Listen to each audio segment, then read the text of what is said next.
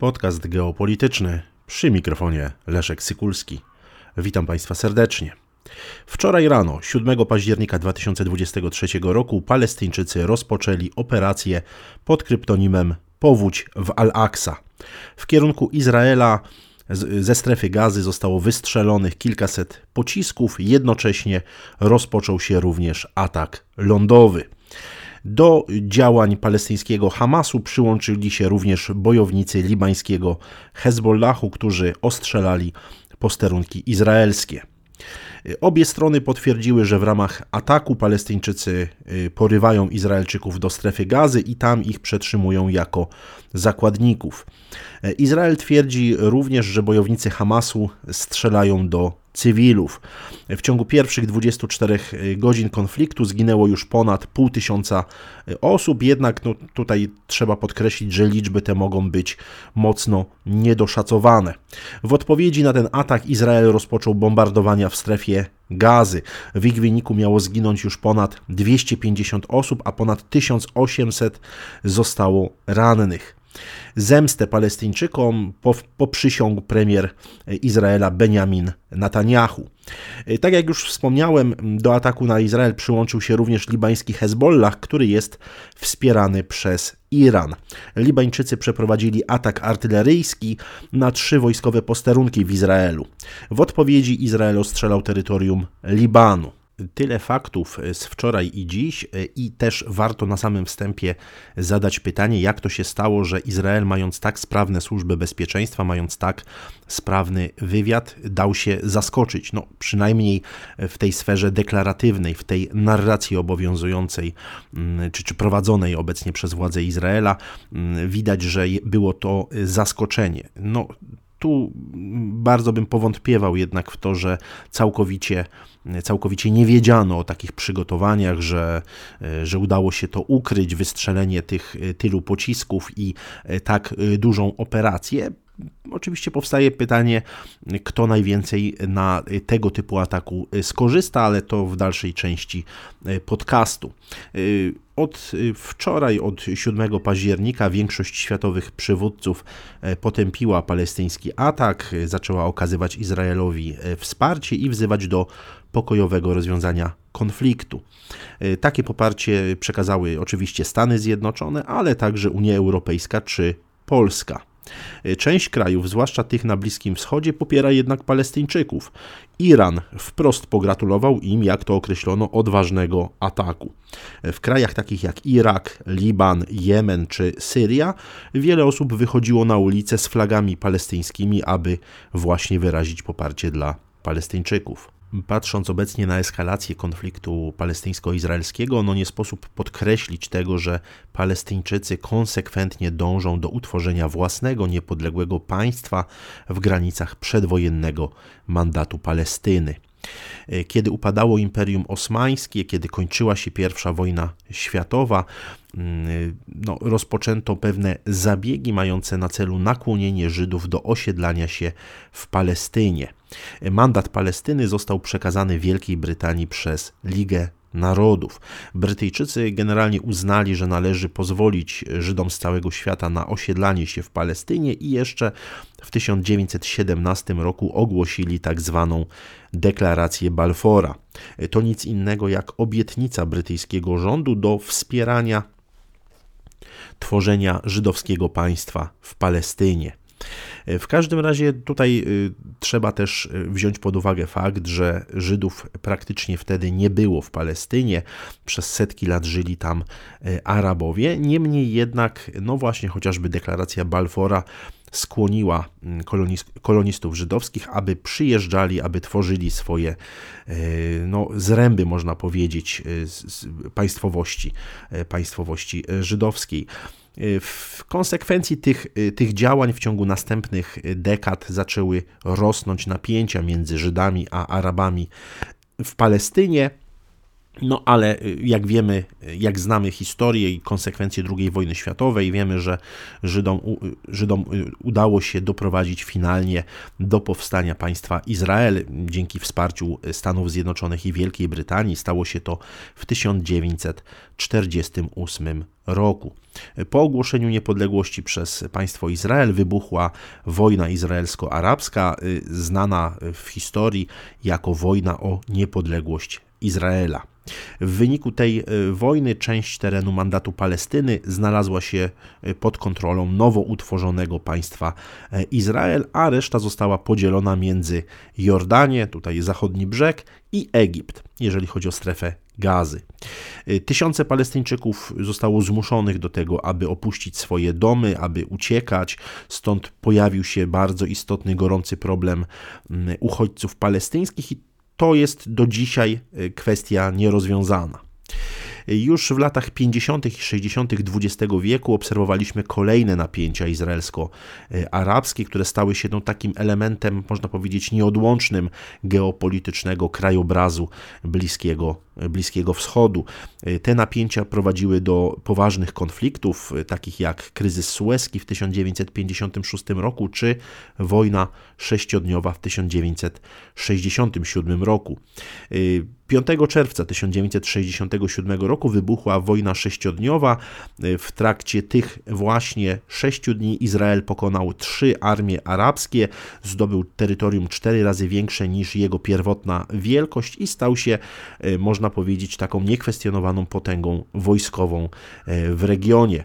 E, ta wojna była takim, można powiedzieć, punktem zwrotnym, jeśli chodzi o funkcjonowanie państwa Izrael, ponieważ zmieniła zmieniła, y, można powiedzieć, y, ten kraj z, z, państwa walczącego o przetrwanie w regionalne, w regionalne mocarstwo, a z punktu widzenia Palestyńczyków y, oczywiście zmieniła, zmieniła Izrael jako w, w okupanta. No tak i Palestyńczycy to odbierają. W każdym razie mm, też y, należy tutaj y, wziąć pod uwagę, że y, ta wojna była rozgrywana w, kontekście zimnej wojny, odzwierciedlała także rywalizację między blokiem zachodnim i wschodnim na, na Bliskim Wschodzie. Wiemy doskonale, że lobby proizraelskie jest bardzo silne w Stanach Zjednoczonych i to lobby bardzo mocno zabiegało, aby Stany Zjednoczone zapewniały Izraelowi wsparcie nie tylko polityczne, ale także, ale także wojskowe. W każdym razie Waszyngton wykorzystał swoje wpływy w, w ONZ, aby zapobiec czy też zablokować różnego rodzaju rezolucje potępiające e, Izrael. Zresztą technologie i broń dostarczane przez Stany Zjednoczone pomogły Izraelowi uzyskać status właśnie regionalnej, regionalnej potęgi. Jeżeli chodzi jeszcze o tę wojnę sześciodniową z 1967 roku, to warto zauważyć, że e, jej rezultaty są odczuwane po dziś dzień. No, wtedy Izrael e, zdobył Półwysep Syna i strefę gazy, zachodni brzeg e, i wzgórze Golan. To dzisiaj wszystko wpływa na, na, na konflikty, na eskalację i na cały proces pokojowy na, na, bliskim, na Bliskim Wschodzie. Też patrząc na ten rys historyczny, trzeba wspomnieć o wojnie Jom Kippur z 1973 roku, która była taką istotną, no można powiedzieć czwartą y, z serii wojen izraelsko-arabskich. Została rozpoczęta przez koalicję państw arabskich, przede wszystkim Egipt i Syrię. Chodziło o odzyskanie terytoriów utraconych w 1967 roku. Ta wojna zakończyła się również dosyć szybko, bo po 19 dniach E, dniach walk. No, w wyniku rozejmu wojska wróciły do swoich pozycji wyjściowych, ale jednak ta wojna miała e, daleko idące konsekwencje dla regionu i dla stosunków e, międzynarodowych. No, przede wszystkim wzrosły napięcia na okupowanych terenach palestyńskich.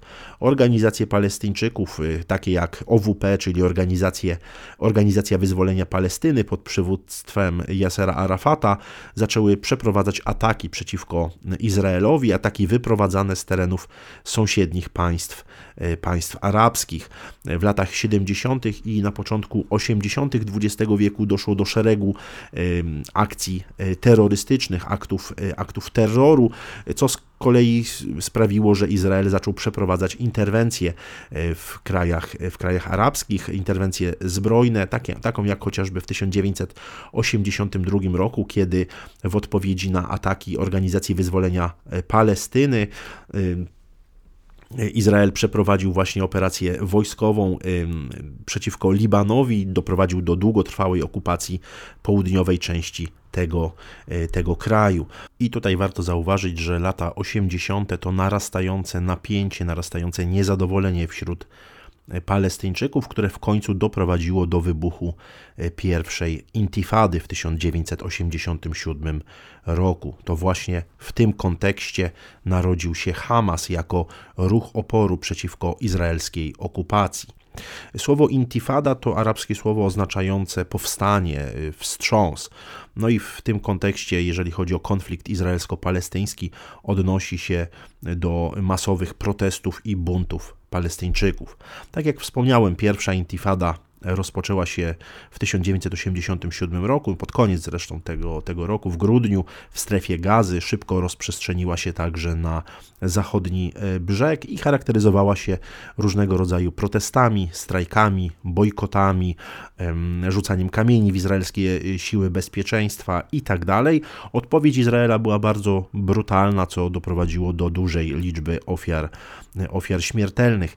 Ta pierwsza intifada trwała aż do roku 1900 1993, kiedy podpisano porozumienia z Oslo. O tych porozumieniach jeszcze wspomnę, bo one mają istotne znaczenie dla, e, dla całego tego konfliktu.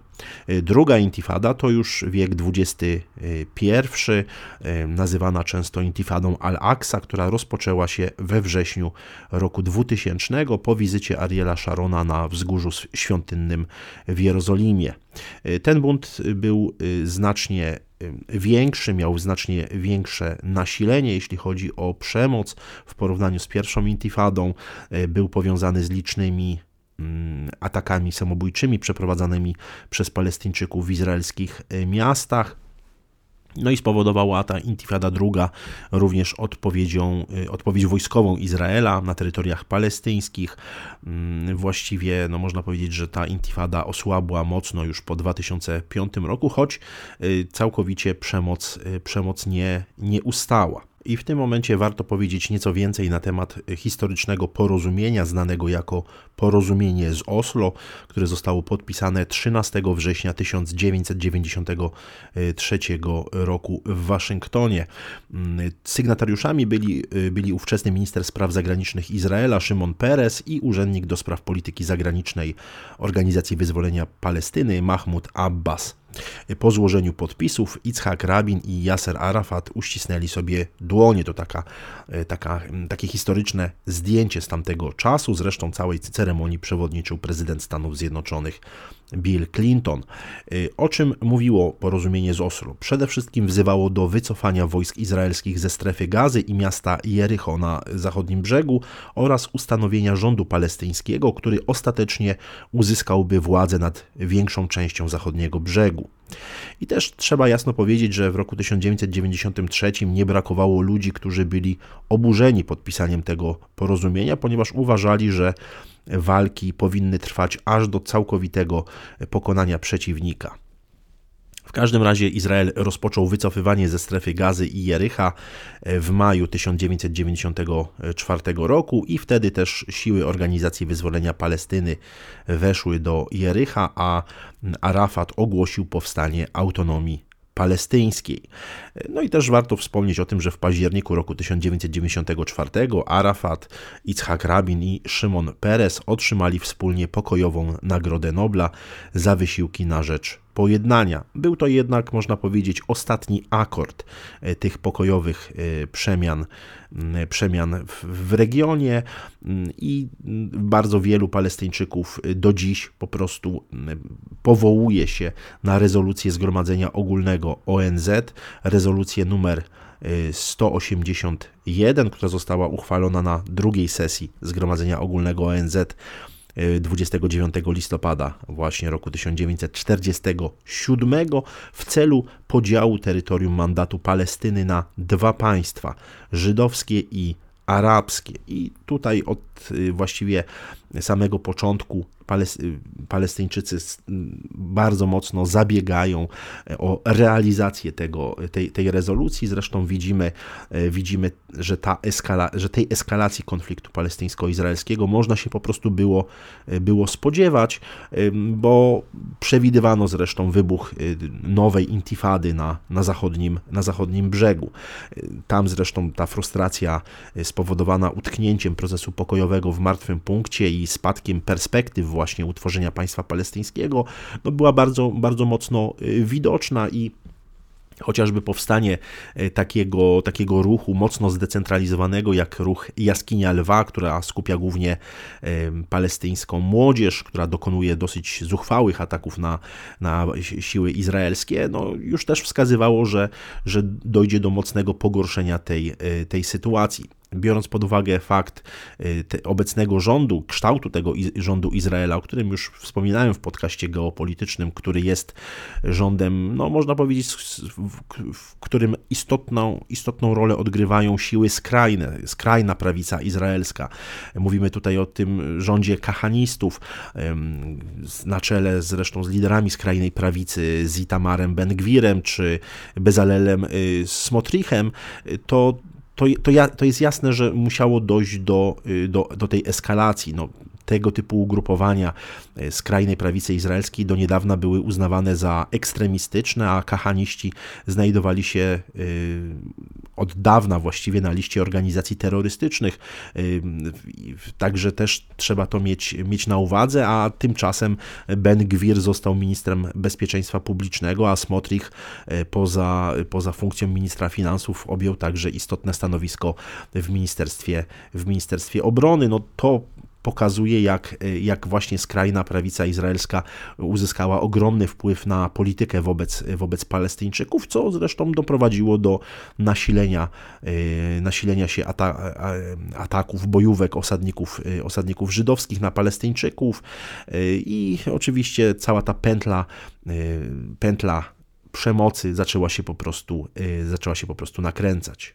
Tak jak już e, wspomniałem, ten atak ze strony Hamasu nie jest jakimś wielkim e, zaskoczeniem, ponieważ należało się spodziewać napie rosnącego napięcia w relacjach palestyńsko-izraelskich, ale no, to nieprzygotowanie Izraela też jest tutaj e, istotne, znaczące. Przypomnę tylko, że państwo Izrael od wielu miesięcy było pogrążone w takim chaosie, który był spowodowany sporem o reformę sądownictwa. Byliśmy świadkami i tych wielkich demonstracji opozycji, ale także strajku rezerwistów. Y, różnego rodzaju także pojawiały się w mediach oskarżenia pod adresem premiera Benjamina Netanyahu, oskarżenia y, korupcyjne. To wszystko niewątpliwie razem negatywnie wpływało na funkcjonowanie istotnych instytucji mm, państwa Izrael, w tym oczywiście instytucji y, bezpieczeństwa. Trzeba też jasno y, wskazać y, jakby też kontekst geopolityczny y, właśnie tej, te, tego konfliktu palestyńsko-izraelskiego. Mm, wiemy doskonale, że toczą się czy toczyły się do niedawna jeszcze e, bardzo takie ożywione rozmowy na temat przystąpienia Arabii Saudyjskiej do e, tak zwanych porozumień abrahamowych, czyli normalizacji mm, relacji państwa Izrael z państwami, z państwami arabskimi. Mm, wiadomo, że tego typu tego typu wolta Arabii Saudyjskiej byłaby bardzo niekorzystna dla Islamskiej Republiki e, Iranu. E, tym bardziej, że przecież ta głośna normalizacja relacji między Arabią Saudyjską a Iranem, która się odbyła e, za pośrednictwem Chin, no, też nie przyniosła żadnych trwałych powiedzielibyśmy, takich owoców. No, nie, nastąpiły na przykład żadne saudyjskie inwestycje istotne z punktu widzenia gospodarki, gospodarki Iranu. Co więcej, zaczęło się mnożyć różne, różne napięcia. Tutaj przede wszystkim na przystąpieniu Arabii Saudyjskiej do porozumień abrahamowych, do których przystąpiły na przykład już Zjednoczone Emiraty Arabskie, zależy bardzo mocno Izraelowi, zresztą w szczególności premierowi Benjaminowi, Benjaminowi Netanyahu. Dotychczas do porozumień abrahamowych zawartych w roku 2020, oprócz wspomnianych przeze mnie Zjednoczonych Emiratów Arabskich, także przystąpił Bahrajn, Sudan i Maroko. Niewątpliwie dla Joe Bidena przystąpienie Arabii Saudyjskiej do, do takich porozumień byłoby ogromnym, e, ogromnym sukcesem, e, zwłaszcza pod kątem potencjalnej reelekcji w roku 2024, ale pojawiło się tutaj szereg zgrzytów na e, osi Riyad-Waszyngton. No, nie jest jakąś wielką tajemnicą, że Mohammed bin Salman, saudyjski następca tronu, zażądał od Stanów Zjednoczonych gwarancji bezpieczeństwa i to gwarancji, no, można powiedzieć, takich analogicznych do artykułu 5, 5 e, traktatu waszyngtońskiego. No i bardzo ważne drugie żądanie, czyli zielone światło dla saudyjskiego programu jądrowego. No, sytuacja, w której Arabia Saudyjska weszłaby w posiadanie broni jądrowej, byłaby y, całkowitym odwróceniem y, tej sytuacji geostrategicznej, która jest y, obecnie. Całkowicie zmieniłaby się równowaga, równowaga sił na Bliskim, na Bliskim Wschodzie. Zresztą też warto wspomnieć, że mm, elity mm, amerykańskie chciały doprowadzić do kompromisu, a mianowicie uruchomienia saudyjskiego programu jądrowego, ale pod kontrolą, pod kontrolą amerykańską. W, w tym kontekście, aby doszło do zawarcia takiego porozumienia abrahamowego z, z Arabią Saudyjską, no też Izrael musiałby dokonać jakichś ustępstw w kwestii palestyńskiej, czemu no absolutnie nie sprzyjała ta koniunktura wewnątrzpolityczna w, w samym Izraelu, a przede wszystkim właśnie te ugrupowania ekstremistyczne, e, które tworzą koalicję pod e, przywództwem Benjamina Netanyahu. Ta obecnie obserwowana krwawa rozprawa Izraela e, z Hamasem niewątpliwie przyniesie bardzo dużą liczbę ofiar także, a może zwłaszcza mm, wśród, wśród cywilów, e, przyniesie wiele zniszczeń po stronie mm, palestyńskiej, a z punktu widzenia e, geopolitycznego mm, na jakiś czas na pewno zablokuje normalizację relacji między Izraelem a Arabią Saudyjską. Z jednej strony może to być y, sukces y, Iranu, bo blokuje, tak jak powiedziałem, przystąpienie Saudów do porozumień abrahamowych. Z drugiej strony także na jakiś czas zablokuje saudyjski program y, nuklearny, ale też warto zauważyć, że w samym Izraelu jest silne lobby, które opowiada się za rozpoczęciem wojny e, z Islamską Republiką Iranu i włączeniem także Stanów Zjednoczonych do, do tej wojny. W tym momencie, na tym etapie trudno powiedzieć, czy ten konflikt rozleje się na cały region i czy może dojść do e, eskalacji, jeszcze większej eskalacji napięcia w relacjach Izraela e, z Iranem, no ale oczywiście wykluczyć tego, wykluczyć tego na dziś nie możemy. Zatem ta eskalacja napięcia w relacjach palestyńsko-izraelskich może być wykorzystana przez ekstremistyczne e, ruchy polityczne w Izraelu, ale także właśnie w to lobby prowojenne do oskarżania Iranu o wspieranie Hamasu i, no i oczywiście może także grozić próbą wywołania takiego e, znacznie szerszego konfliktu na Bliskim Wschodzie. Z punktu widzenia geopolityki niewątpliwie także trzeba powiedzieć, że mm, ta obecna eskalacja może stać się bardzo korzystna dla Federacji Rosyjskiej, e, ponieważ potencjalnie może odciągnąć uwagę Stanów Zjednoczonych od e, Ukrainy. Ten konflikt może również wpłynąć na rynki inwestycyjne, na rynki finansowe, na ceny energii, na ceny ropy naftowej, co z punktu widzenia zapotrzebowania energetycznego, na przykład Unii Europejskiej na ropę naftową czy produkty ropopochodne, no może tutaj w pewien sposób uprzywilejowywać pozycję, pozycję y, Rosji. No, na tym etapie oczywiście trudno trudno mówić o mm, konkretnych scenariuszach, e, które mogą się, się odbyć, ale faktem jest, że e, ten długo oczekiwany pokój na Bliskim, na Bliskim Wschodzie nie jest perspektywą, nie jest perspektywą niestety blisko. Dziękuję Państwu za uwagę.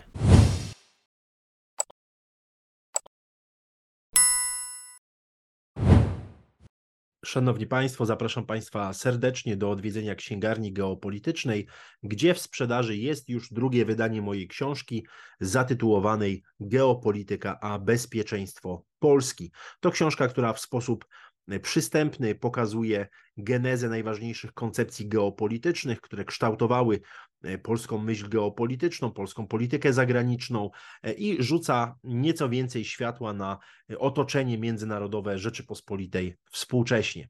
Zakupy w księgarni geopolitycznej to także forma wsparcia dla podcastu geopolitycznego. Zapraszam serdecznie na geopolityka.info.